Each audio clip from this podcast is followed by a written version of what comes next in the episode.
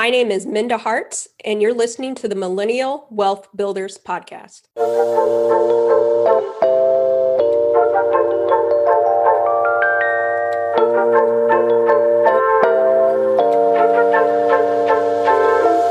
Co hosted by Aquania Escrene, the host of The Purpose of Money, and Danielle Desir, the host of The Thought Card, Millennial Wealth Builders series is where we share the stories of women of color building wealth. But this isn't your ordinary interview based show. Throughout the series, you'll be hearing from women who are creatively securing the bag, stacking coins. You know what we mean.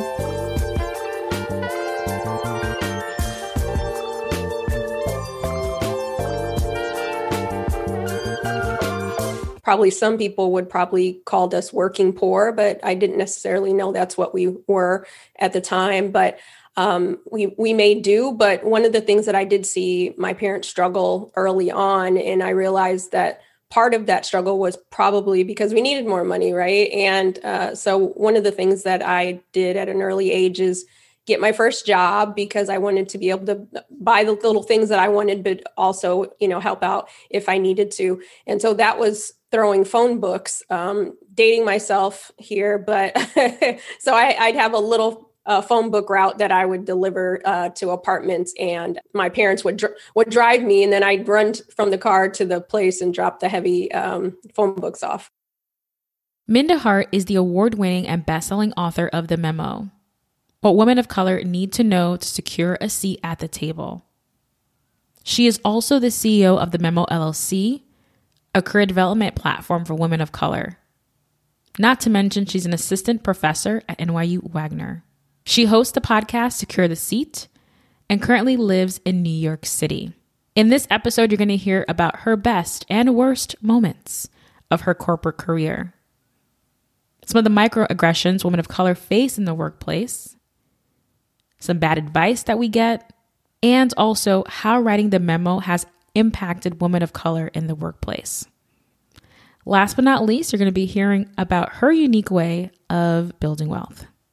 Minda Harts is unapologetically black and proud. This is her story. I would say the best moment of my corporate career was when I entered into corporate America because it was, I didn't know what I didn't know.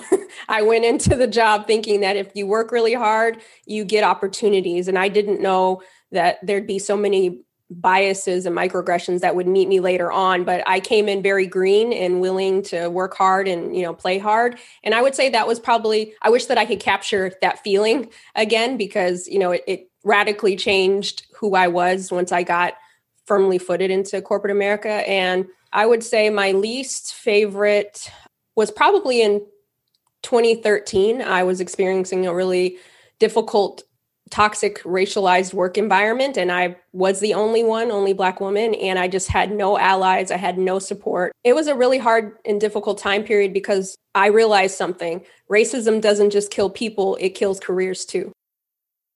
Some of the microaggressions that women face in the workplace i would say our name for starters you know oftentimes we have to uh, really think about will the person on the receiving end um, have bias once they see what my full government name is if it's not stand you know status quo to what people think is natural and american or whatever you know those biases are uh, so we often have to think about uh, in my case, I chose to use Minda versus Yasminda because I felt like I'd have a better shot of getting at least an interview and get through some of those. I'd say the other common um, micro microaggressions, however you want to label them as our hair. It's always some racialized um, conversations around our hair, be it naturally straight, naturally curly, whatever braids. It's always a topic of conversation. And then lastly, I would say the wage gap because Black women, women of color make less than um, those women in the dominant majority. And so again, we're being micro,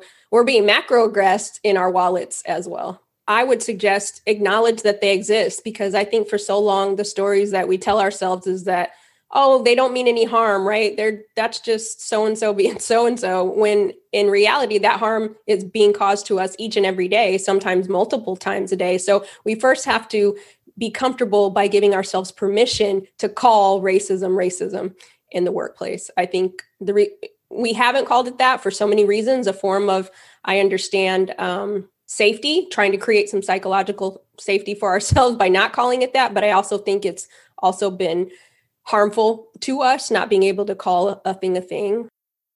I think we get so much bad advice, well intentioned, but I think we get a lot of bad advice. Uh, one of those things I would say is just get in there, work hard, and put your head down. I think that yes, you should have a strong work ethic, but there's so many other things happening in the workplace that you're not always going to be seen in the ways you need to be in the workplace if you are just keeping your head down. People, you need to be able to articulate your value and quantify your worth from the get go. It set us back in ways that um, I, I wish that it hasn't. I would say one key thing is the salary negotiation part because if we never negotiate our salary then you know it's going to be very hard to obtain the wealth that we want with those incremental raises or none at all right? And so we really have to make sure that we are doing our due diligence doing the research um, and making sure that we're documenting what we're working on but then asking because part of the equation that we can solve is asking. We may not get it or we might but you you have to ask yourself what if? And one of the the issues I, I find is that a lot of women of color black women are not asking enough and i think that may help um, some of this why do you think that women of color are afraid to ask for a higher salary, either at the onset of when they're getting hired on board or when they feel like they're ready to get a raise or get a promotion? Why do you think that we kind of stray away from that? Yeah, I think actually this goes back to the the bad advice but well-intentioned advice that we get. Just be grateful right? Just be grateful but being grateful is not in the job description. And so we tend not to ask for what we want because we just are happy to be there and there, there we don't have room we don't have time for that anymore. You know um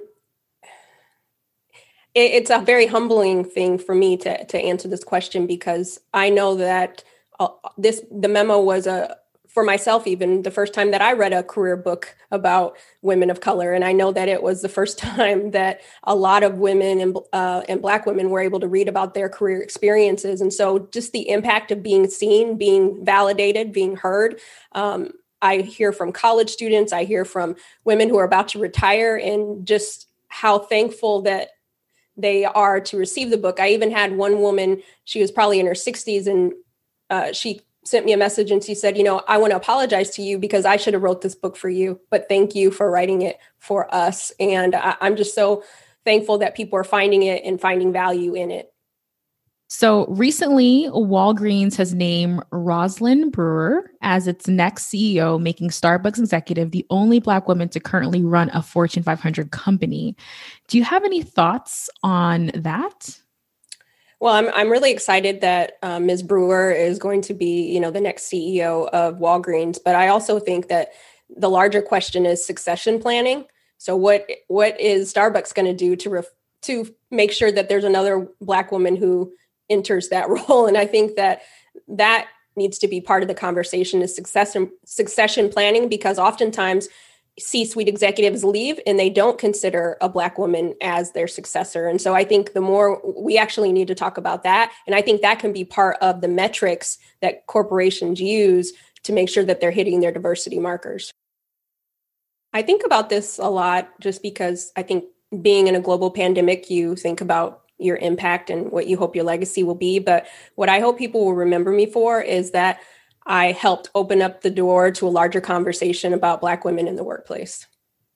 I've started to invest in Black owned companies as another vehicle um, to help create wealth because, you know, I don't have any children, but I also want to make sure that um, I leave not just a legacy in equity work, but financially too, and uh, for for my nephews. And I want to, and I have to do that by being active in my pursuit to building wealth. One vehicle that I use is a crowd, an equity crowdfunding platform called Republic. It allows you to invest um, in not large amounts, but comfortable amounts in different Black owned businesses that you can choose from. And that has been um, really helpful for me because maybe you aren't there yet where you want to give 25,000 or $50,000, but you, you have $1,000 and you want to be able to invest that in a, in a real way. And so that's just another um, aspect and I think another tool in our financial toolkit. We hope you enjoyed this episode of the Millennial Wealth Builders. A very special thank you to Minda Harts for her special appearance on the series. We are actually going to be giving away two copies of Minda's best selling book, The Memo. All you have to do to enter to win is for you to join our newsletter. We will be announcing the winners on March 15th.